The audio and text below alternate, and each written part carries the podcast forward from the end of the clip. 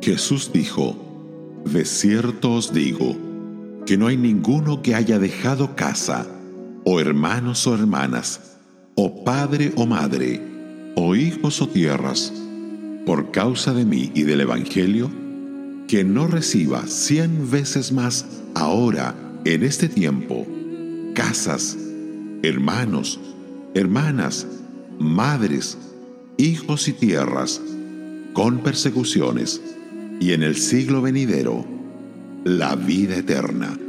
Marcos diez, versos veintinueve y treinta.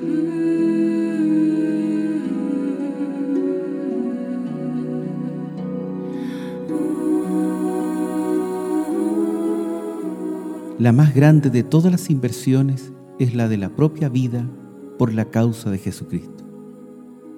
Las consideraciones más importantes en cualquier inversión son la seguridad del capital y el porcentaje de ganancia. Visto desde este ángulo, ninguna inversión se puede comparar con la vida que se vive para Dios. El capital está absolutamente seguro porque Él es poderoso para guardar nuestro depósito para aquel día. En lo que toca a las ganancias, éstas sobrecogen la mente por su inmensidad.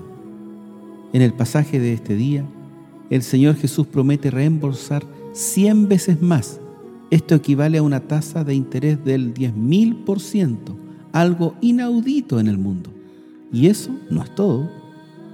A los que han abandonado las comodidades de un hogar para servir al Señor Jesucristo, se les promete el calor y las comodidades de muchos hogares, donde se les mostrará la bondad de Dios por causa de Jesús. A aquellos que renuncian a los deleites del matrimonio y a una vida de familia, o que rompen otros tiernos lazos terrenales por causa del Evangelio, se les promete una familia mundial, muchos de los cuales en verdad vienen a ser más cercanos que los parientes de sangre. A quienes abandonan tierras, se les prometen tierras. Dejan atrás el privilegio de poseer unas cuantas hectáreas de propiedad. Obtendrán el privilegio inmensamente más grande de reclamar países y aún continentes en el precioso nombre de Jesús. Se les prometen también persecuciones. De entrada, esta parece ser una nota agria en medio de una armoniosa sinfonía. Pero Jesús incluye las persecuciones como una ganancia positiva sobre nuestra inversión. Compartir el vituperio de Cristo es un tesoro más grande que todas las riquezas de Egipto. Estos son los dividendos en esta vida.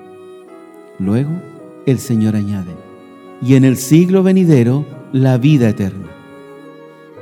Esto nos hace esperar la vida eterna en su plenitud.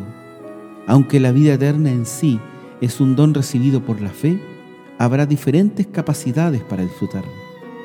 Aquellos que lo han dejado todo para seguir a Jesús tendrán un grado mayor de recompensa en la ciudad cuadrangular.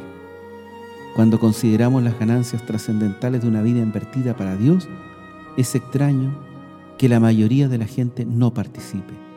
Los inversores pueden ser muy astutos cuando se trata de acciones y bonos, pero extrañamente torpes cuando se trata de la mejor inversión de todas.